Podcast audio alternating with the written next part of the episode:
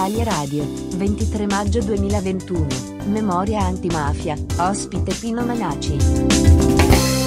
Bentornati su Mood Italia Radio, bentornati per questo evento Memoria Antimafia in ricordo della uh, strage di Capaci del 23 maggio 1992 che oggi diventa un giorno particolare, il 23 maggio, diventa il giorno della legalità, insomma, si ricordano ehm, si commemorano tutti i, i re di mafia, ma in generale la lotta alla mafia.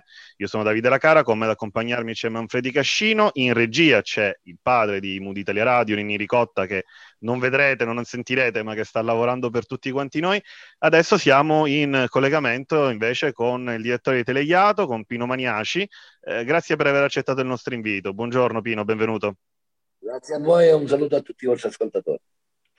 Eh, per chi non conoscesse, quei pochi che non conoscessero Pino Maniaci, come diceva il direttore di Teleiato, le sue campagne per la uh, lotta alla mafia in generale, anche sulla mala gestione dei beni sequestrati alla mafia, eh, hanno, fatto, hanno, fatto, storia del giornalismo, hanno fatto storia anche della, dell'informazione e della televisione in questi, in questi anni. Eh, e quello che volevo chiedere io per iniziare appunto a Pino Maniaci è ehm, il, qual è il ruolo dell'informazione, qual è l'importanza dell'informazione nella lotta alla mafia, ricordando anche quanti dei giornalisti italiani e siciliani hanno pagato con la vita eh, questa, questa, questa lotta. Da, da, sempre io continuo a ripetere che il ruolo dell'informazione non solo nella lotta alla mafia, ma anche nella, nelle, nelle, varie questioni che eh, diciamo in generale è sempre e comunque fondamentale. Noi dovremmo essere il, il primo il, diciamo, potere dove, dove, da indirizzo, da guida. un po' di difficoltà con il collegamento. Riuscite a sentire? Sì, ora ti sentiamo, grazie. Ecco, perfetto. Allora, funziona? Sì, sì, noi adesso ti sentiamo. Che, eh, dico chi mi sta chiamando, eh, è Salvo Vitale, sarebbe il compagno di Peppino Impastato. Siccome tra mezz'ora abbiamo una, uh, un appuntamento per ricordare Falcone, sicuramente ha dimenticato l'orario e vuole che gli confermo l'orario e quindi mi continua a chiamare. Okay. Fatta questa, questa per inciso, diciamo che è veramente determinante eh, il ruolo dell'informazione nella lotta alla mafia lo hanno dimostrato Pippo Fava, Mario Francese, lo hanno dimostrato tutti i giornalisti che hanno perso la vita nel denunciare eh, facendo nomi e cognomi le famiglie mafiose presenti nel territorio. È un po' quello che noi abbiamo ereditato e cerchiamo di portare avanti. Allora, con me, l'ho detto anche prima, c'è Manfredi Cascino. Ciao Manfredi, che ha anche lui qualche domanda per, per me. Ovviamente, ovviamente il, eh, intanto do, il mio personale eh, bentornato e bentornate agli ascoltatori e agli ascoltatrici di eh, Mood Italia Radio, eh, nonché al direttore Pino Magnaci, a cui però io vorrei chiedere una domanda un pochettino più um, tecnica all'interno del panorama giuridico di, eh, diciamo, eh, legislazione che si occupa di contrasto alla mafia, perché anche per la storia di eh, Magnaci mi sembra interessante capire se e effettivamente da uh, diciamo, una certa epoca in poi c'è stato un cambiamento effettivo nella gestione dei beni sequestrati o confiscati alla mafia e in qualche modo nella gestione degli, degli amministratori giudiziari e di chi comunque di questi, di questi beni eh, si va ad occupare. Eh, ora io non so cosa, cosa dire il direttore, però effettivamente mi sembra interessante chiedergli. A me mi viene un po' da ridere perché vede, questa è la terra del gatto parto, questa è la terra del cambiare tutto per non cambiare un cazzo. Ma eh, iniziamo da capo.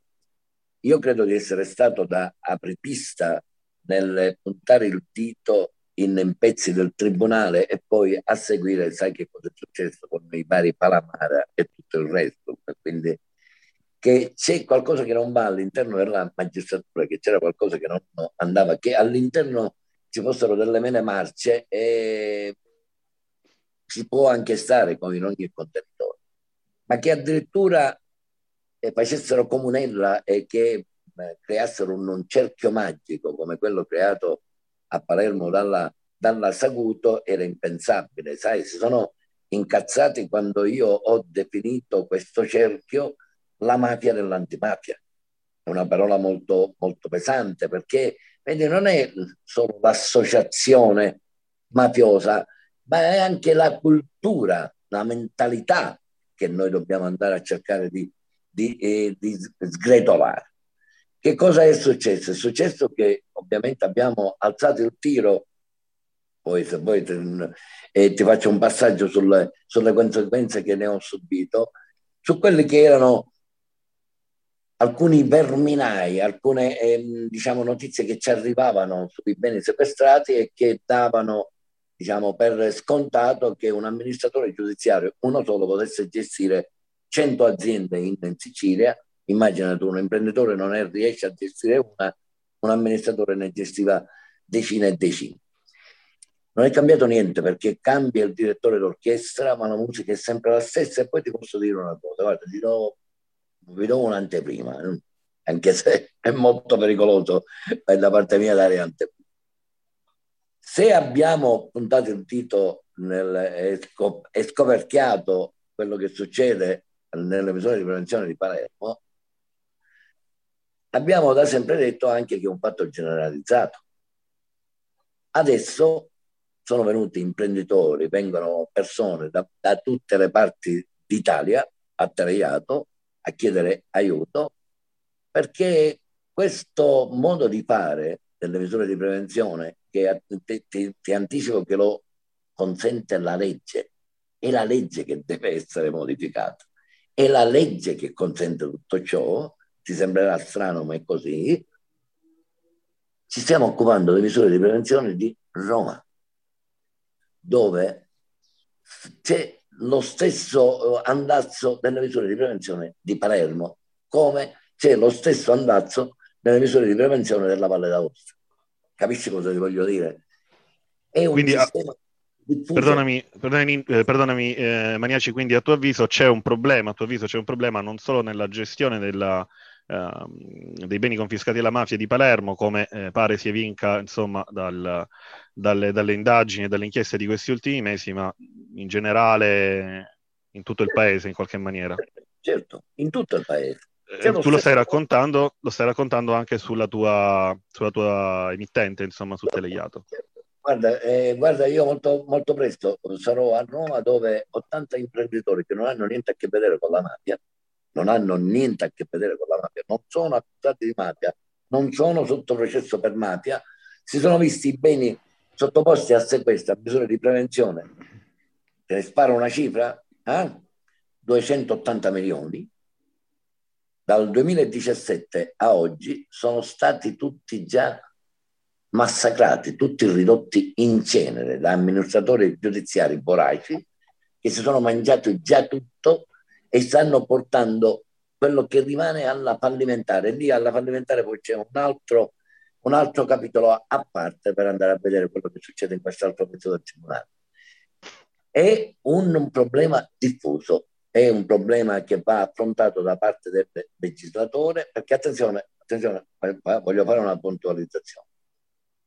Io amo la legge Rognone La Torre, perché questa è la legge. Lo spirito della legge, lo, la Torre ci ha perso la vita per fare approvare questa legge. Sai che cosa dice? Togliere i beni ai mafiosi per consegnarli alla collettività. Se a un mafioso ci toglie un figlio, quello se ne sbatte perché io volgarmente dico che va dicendo che c'ha l'attrezzo per farne altri. Ma se tu gli togli i soldi, gli togli il potere, quello non è più nessuno, è nullum miscato con niente. Quindi quella legge va applicata, va portata avanti. Che cosa invece è successo? Nel corso degli anni questa legge è stata modificata ad uso e consumo dei tribunali, dei magistrati, ed è diventato il bancomat e la, l'ufficio di collocamento di magistrati, amici, amici degli amici, nipoti, parenti, cugine e tanto altro ancora. Guarda, è terribile quello che sto dicendo perché pensare e immaginare un giovane quello che succede all'interno di un palazzo di giustizia significa che noi non diamo speranze e non c'è più nessun punto di riferimento. Voglio puntualizzare, non è così. Non è così perché anche la mia soluzione ha dimostrato che c'è un giudice a Berlino, ma c'è un giudice anche a Palermo e che le persone per bene ci sono ancora. Eh, grazie Pino. Mm, intanto, eh, grazie direttore, intanto per l'anteprima prendiamo anche atto insomma, del nuovo impegno che stai, che stai portando avanti. Che... È la prima volta che lo dico, ce l'hai in esclusiva. Questo, questo, è molto interessante, grazie anche per l'anteprima. Eh, beh, volevo anche, eh, noi chiaramente adesso aspettiamo non solo che eh, Pino Maniaci faccia il suo lavoro di giornalista, ma anche che eh, la magistratura metta anche chiarezza su, su quello che, che, è successo, su quello che ancora non è, non è stato come dire, scoperto in qualche maniera. Eh, aspettiamo chiaramente i tempi della, della, giustizia. Io ti vorrei fare una domanda un pochettino diversa, vorrei tornare anche sulla tua attività a Teleiato. Cioè, io so che mh, voi fate molta eh, formazione dei ragazzi, formazione dei giovani, e che adesso che forse la pandemia sta lasciando un po' di, di tranquillità e che eh, anche la tua immagine, su, che ha subito un brutto colpo e in qualche maniera è stata riabilitata, possano venire di nuovo da voi a fare formazione giornalistica oltre che formazione antimafia. Quindi il bando di Teleiato, oh, oltre diciamo che nel, nel corso degli anni eh, quelle che sono state le inchieste, le battaglie portate avanti sull'inquinamento ambientale, le, le, le, querele che ho ricevuto, tutto quello, tutto quello che poi era questa scuola di giornalismo che nel 2016, dopo la notizia de, delle, delle mie estorsioni con l'IVA 366 euro, eh, diciamo, hanno completamente distrutto. Una scuola di giornalismo che ha sfornato, guarda, diversi ragazzi, ha formato diversi ragazzi che oggi si trovano, ci sono ragazzi, guarda, che lavorano in UTAI, ragazzi che, che lavorano... Sappiamo che grazie a Teleiato, insomma, ci sono anche dei colleghi che sono arrivati a televisioni nazionali, hanno anche una certa popolarità, oltre che sono diventati molto bravi. Quindi hai fatto anche formazione in qualche maniera. La, Mardera che lavora da ieri, insomma, ce ne sono, ce ne sono tanti. Quella scuola immediatamente, si lascia immaginare, si è, si è, si è chiusa, mettiamola così, non voglio dire parolacce. Oggi, alla luce ovviamente della soluzione, era mia premura cercare di riaprire e portare i ragazzi a Teraiano. Eh, devo, non posso, faccio, faccio, l'appello, ma lo devo bloccare perché già sono decine e decine di ragazzi che si sono prenotati e che quest'estate saranno da noi. Quindi la scuola riparte alla grande questa formazione. Chi vuole venire, ragazzi, venite.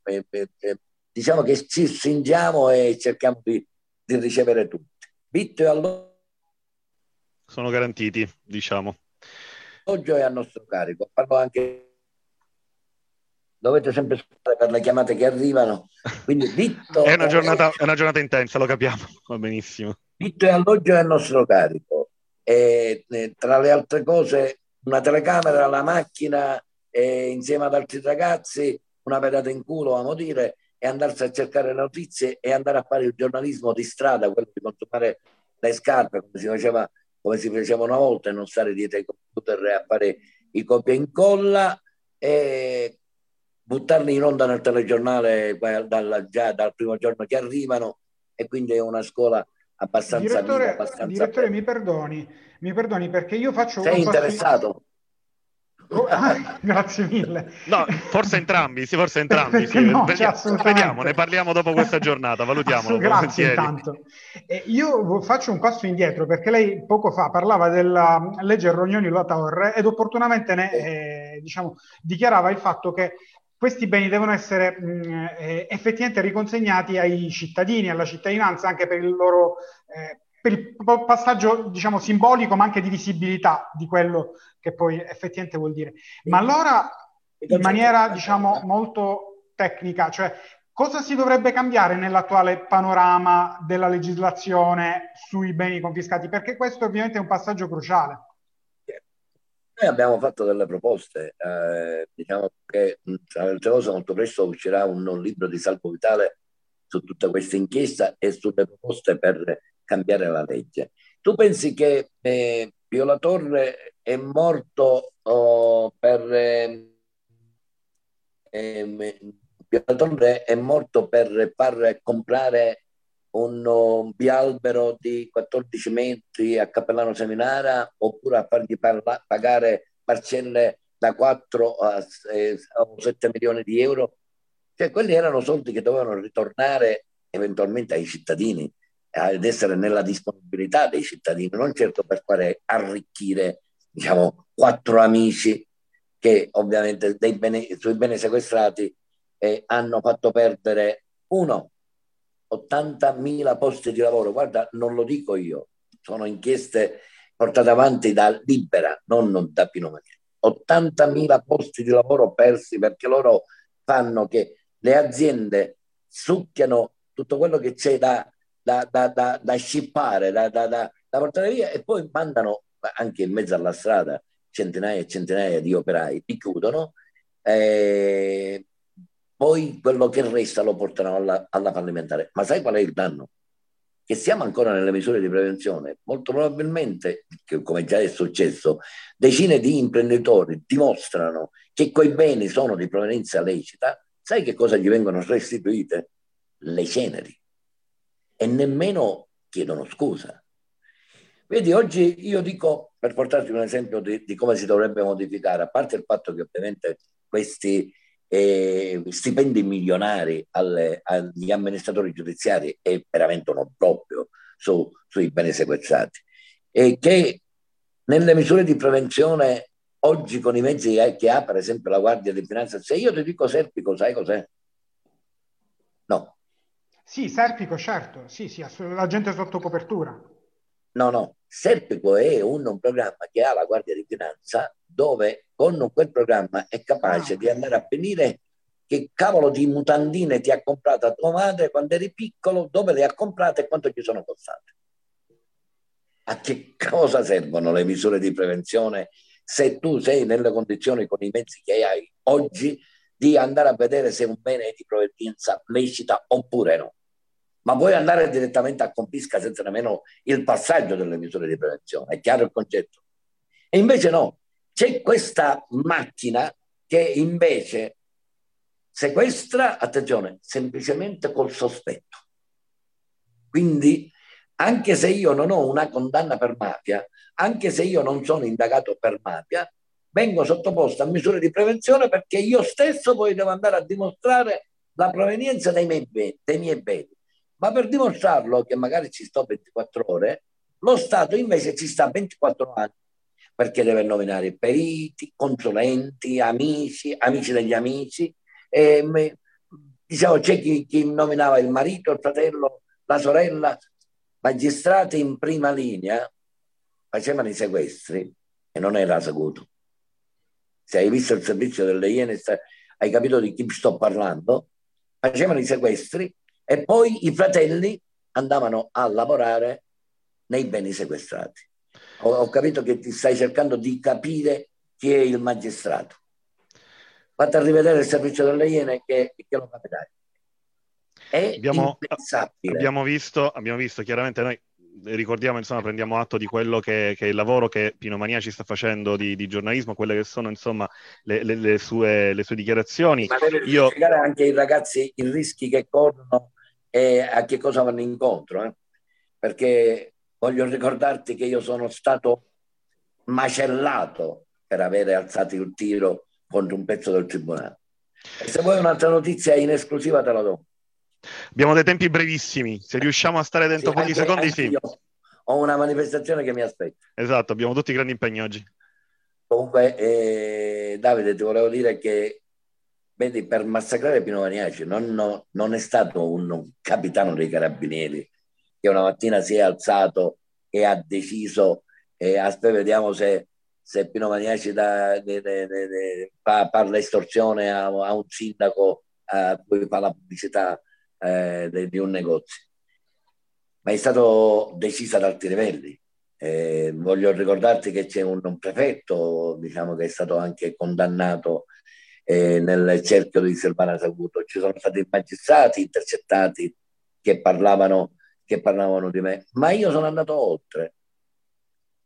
Guarda che la riunione è partita da Roma. La riunione si chiama Palamara, Pignatone e Napolitano, allora Presidente della Repubblica. Quindi non è che stiamo parlando di noccioline, stiamo parlando di cose molto molto serie. Diciamo che mi è finita bene, va, mi è finita bene. Va un, bene, e Pino. mezzo, un decennio e mezzo, diciamo, a un capomafia come Pino Maniaci per 50 euro credo che ti deve dare il peso di qual era la richiesta della procura. Io chiedo scusa, ma devo troncare. Intanto prendiamo atto appunto le dichiarazioni di Pino Maniaci. Io ti ringrazio di essere stato ospite qui con, con noi da Mudita alla Radio. Purtroppo abbiamo tempi molto stretti perché abbiamo molti ospiti, è una giornata molto lunga. Mh, anche da parte di Manfredi ti ringrazio, anche da parte di Niricotta in regia e ci, mh, ti do appuntamento al prossima, alla prossima occasione. Grazie di tutto. Quando vuoi. Una buona giornata. Grazie.